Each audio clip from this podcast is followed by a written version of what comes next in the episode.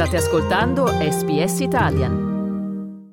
State ascoltando un podcast di SBS Italian con voi oggi Massimiliano Gugole. Da ormai oltre quattro mesi continua l'operazione militare israeliana nella striscia di Gaza, iniziata dopo l'attacco che il 7 ottobre scorso il movimento politico Hamas, che governa a Gaza, ha compiuto in territorio israeliano, in quello che il presidente statunitense Joe Biden ha definito come il giorno con il maggior numero di vittime per gli ebrei dai tempi della Shoah. Quattro mesi dopo il governo israeliano insiste nel voler sradicare Hamas dalla striscia e gli abitanti di Gaza si trovano a fronteggiare una crisi umanitaria descritta dalle maggiori organizzazioni internazionali con termini catastrofici. Non dal 7 ottobre, ma da diversi anni le Nazioni Unite sono impegnate nel soccorso dei profughi palestinesi con un'agenzia dedicata, la UNRWA o UNRWA, agenzia che Israele ha descritto a più riprese come collegata al movimento di Hamas che, più che risolvere un problema, contribuisce a mantenerlo in vita.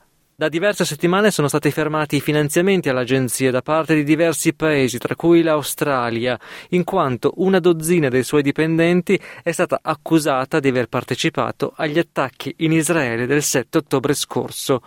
Oggi ai microfoni di SBS ospitiamo Nino Brusà, che è direttore delle risorse umane di UNRWA. Buongiorno Nino e grazie per aver accettato il nostro invito. Buongiorno a voi. Allora, Nino, inizierei con lo spiegare che cosa fa UNRWA in Palestina e al di fuori dei territori palestinesi. Sì, l'UNRWA funziona dal 1950, quindi abbiamo più di 70 anni di esperienza in, in Medio Oriente. Eh, siamo a Gaza, in Giordania, nella West Bank, Libano e Siria. Abbiamo 6 milioni di rifugiati palestinesi, non tutti vengono assistiti da, dall'URRA, ma eh, diciamo la maggior parte. Noi forniamo servizi soprattutto nel settore della istruzione, più di 500.000 bambini e bambine studiano nelle nostre scuole. E poi abbiamo quasi 2 milioni di rifugiati che ricevono assistenza medica. È molto importante anche un sistema di assistenza sociale e poi tutti i campi profughi che esistono in Medio Oriente ricevono servizi da noi, soprattutto la rimozione delle immondizie, l'infrastruttura logistica. Quindi molte volte l'URA è stata paragonata come una specie di governo parallelo e quindi lo ripeto è da più di 70 anni che opera in Medio Oriente e opererà fino a quando una soluzione giusta ed equa e duratura non verrà trovata per i rifugiati palestinesi. Quanto è importante il lavoro che UNRWA compie in particolare nella striscia di Gaza? A Gaza è da sempre l'area dove siamo più presenti. Attualmente abbiamo più di 13.000 eh, persone che lavorano per l'URRA, a. Motivo della guerra soltanto un 4-5.000 al momento sono, sono, operativi, ma in condizioni diciamo, normali o prima del 7 ottobre avevamo 13.000 persone, la maggior parte di queste erano insegnanti e avevamo all'incirca 300.000 studenti nelle nostre scuole.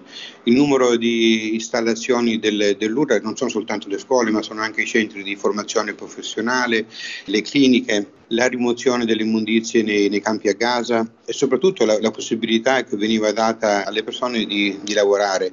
Eh, 13.000 dipendenti sono tanti, uno stipendio normalmente aiuta a mantenere un nucleo familiare allargato. E a Gaza prima del 7 ottobre la disoccupazione tra i giovani era il 60-70%, altissima, e per questo insomma l'importanza dell'URRA come datore di lavoro, non soltanto come fornitore di servizi pubblici o semipubblici. Quindi scusi, 13.000 dipendenti soltanto a Gaza o sparsi in tutti i vari sì, paesi? A Gaza, a Gaza 13.000 soltanto a Gaza, in tutto il Medio Oriente sono all'incirca 28.000 come staff, poi abbiamo personale temporaneo, quindi si sfiora il numero di 30.000. Quindi una struttura molto importante, consolidata nel, nel tempo, eh, permetto di dire molto, molto efficiente.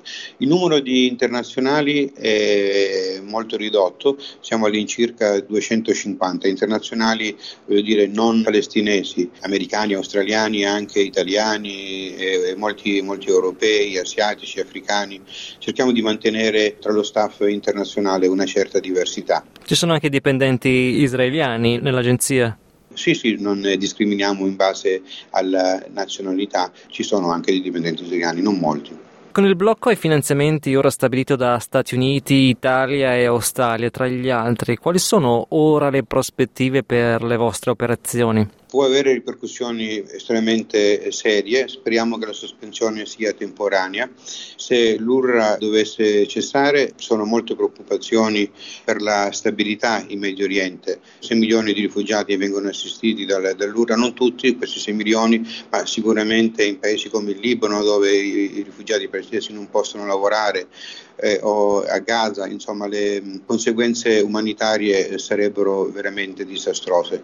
Basta pensare al, alle scuole che eh, in Libano, in Siria, in Giordania dovrebbero chiudere, quindi più di 500.000 studenti, 600.000 studenti quasi, non potrebbero più frequentare le scuole di formazione primaria e secondaria, non potrebbero frequentare i centri di formazione professionale. Poi ci sono moltissimi malati gravi, pazienti che vengono assistiti nei nostri centri medici, molti con malattie croniche non riceverebbero più, più assistenza. Quindi non è soltanto Gaza, ma il problema si estenderebbe in Giordania, eh, Libano, Siria e la West Bank. Proviamo a analizzare i motivi per cui questi finanziamenti sono stati bloccati. Chi erano le persone indicate da Israele come coinvolte negli attacchi del 7 ottobre e cosa sappiamo delle loro responsabilità? Erano 12, sembra che siano stati coinvolti negli attacchi del 7 ottobre a vario, a vario titolo. Non abbiamo ancora visto le, le prove, però eh, informati da Israele abbiamo subito provveduto a terminare il contratto di questi dipendenti. Eh, alcuni erano insegnanti, eh, credo anche un social worker, insomma la maggior parte direi nel settore della, dell'istruzione. Quindi non abbiamo visto le prove, però come misura cautelare abbiamo terminato i contratti, c'è un'inchiesta in corso per accertarne le responsabilità. Ci tengo a sottolineare che sono 12 su su 13.000 dipendenti è veramente una percentuale, una percentuale bassissima. Naturalmente non sappiamo se queste accuse poi verranno provate, ma quali sono i protocolli di selezione che si utilizza, visto che lei è comunque direttore delle risorse umane, nel selezionare personale che lavori alla UNRWA e che proteggano la, l'agenzia da rischi come quello che potrebbe essere avvenuto? Dipende anche dal paese, dal, dal contesto, Giordania, Libano, Siria hanno, hanno leggi, leggi, diverse, però diciamo quello che c'è in comune è che controlliamo i nomi che non siano sulla lista delle Nazioni Unite, noi la chiamiamo UN Sanction List, è una lista con persone che eh, non bisogna selezionare per, per vari motivi di sicurezza. Quindi questo controllo viene fatto metodicamente, sempre, questo diciamo è il minimo. E poi in altri paesi chiediamo anche, ovviamente in italiano si dice estratto giudiziario per essere sicuro che non, che non, ci siano stati in passato o in presente procedimenti giudiziari. Poi controlliamo ovviamente le referenze con eh, i datori di lavoro eh, precedente. Molto importante è che ogni anno la lista dei nostri dipendenti viene condivisa con le autorità di governo nei paesi in cui operiamo, quindi c'è un controllo che può essere effettuato anche eh, dai eh, governi competenti. Quindi in Israele per esempio noi ogni anno abbiamo sempre condiviso la lista del, del nostro staff con le autorità israeliane. E nel passato non si sono verificati problemi di questo tipo? Ci sono stati in passato sì dei problemi ovviamente, insomma, eh, per questo si fanno i controlli. Problemi nel, nel, senso che del personale dell'URA è stato in passato arrestato, sì, questo può succedere. Noi siamo in collegamento con Nino Brusac, direttore delle risorse umane di UNRWA. Le chiedo ora quali sono le sfide più importanti nel gestire una forza di lavoro così ampia e sparsa su diversi territori con diverse regole e in una situazione comunque geopolitica difficile, complessa. Sì, è sicuramente molto complesso eh, gestire il personale. Innanzitutto l'UR, nonostante siamo Nazioni Unite, eh, per lo staff eh, locale non segue il sistema delle Nazioni Unite, quindi i nostri salari sono eh, molto più bassi rispetto ai salari che vengono percepiti dallo staff locale nei vari paesi in cui operano le Nazioni Unite. Una delle sfide è stabilire il livello dei salari e dei benefici che i dipendenti devono ricevere. Questo lo, lo facciamo prendendo a pietra di paragone i salari del governo nei paesi in cui operiamo.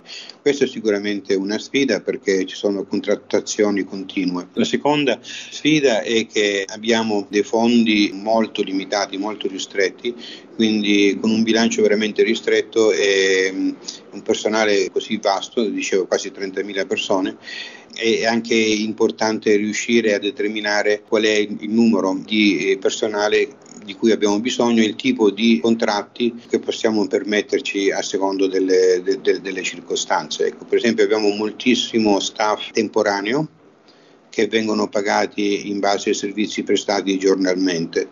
Eh, questo è sicuramente una sfida perché si potrebbero dare contratti eh, a tempo più lungo, meno, meno precari, però è sempre un problema eh, gestire il numero di personale in base alle risorse limitate che abbiamo. Un altro problema ovviamente è la selezione del, del personale, c'è un ciclo continuo, ogni anno quasi mille dipendenti vanno in pensione, bisogna sostituirli soprattutto se forniscono servizi molto importanti come nel settore dell'istruzione, nel settore medico e paramedico, quindi eh, c'è un continuo processo di selezione.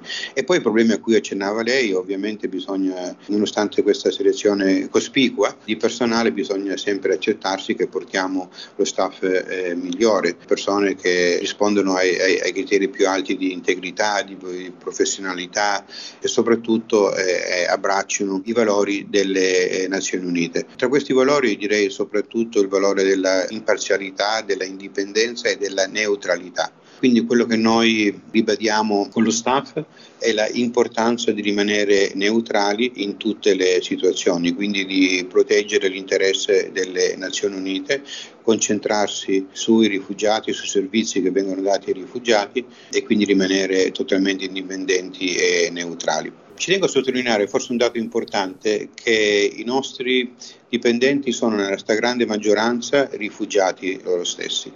Qual è il suo morale al momento e qual è il morale negli uffici e tra i lavoratori con i quali ha avuto modo di comunicare in queste ultime settimane? C'è un senso di sconfitta e di, di disperazione tra lo staff. Come dicevo, la stragrande maggioranza dei nostri dipendenti sono eh, rifugiati e a Gaza soltanto sui, sui 4.000 riescono ancora a lavorare eh, c'è molta incertezza sulla possibilità che riusciremo a pagare i salari eh, a marzo, quindi ci sono preoccupazioni eh, economiche e finanziarie che molti di loro mantengono famiglie, come ho detto, eh, allargate.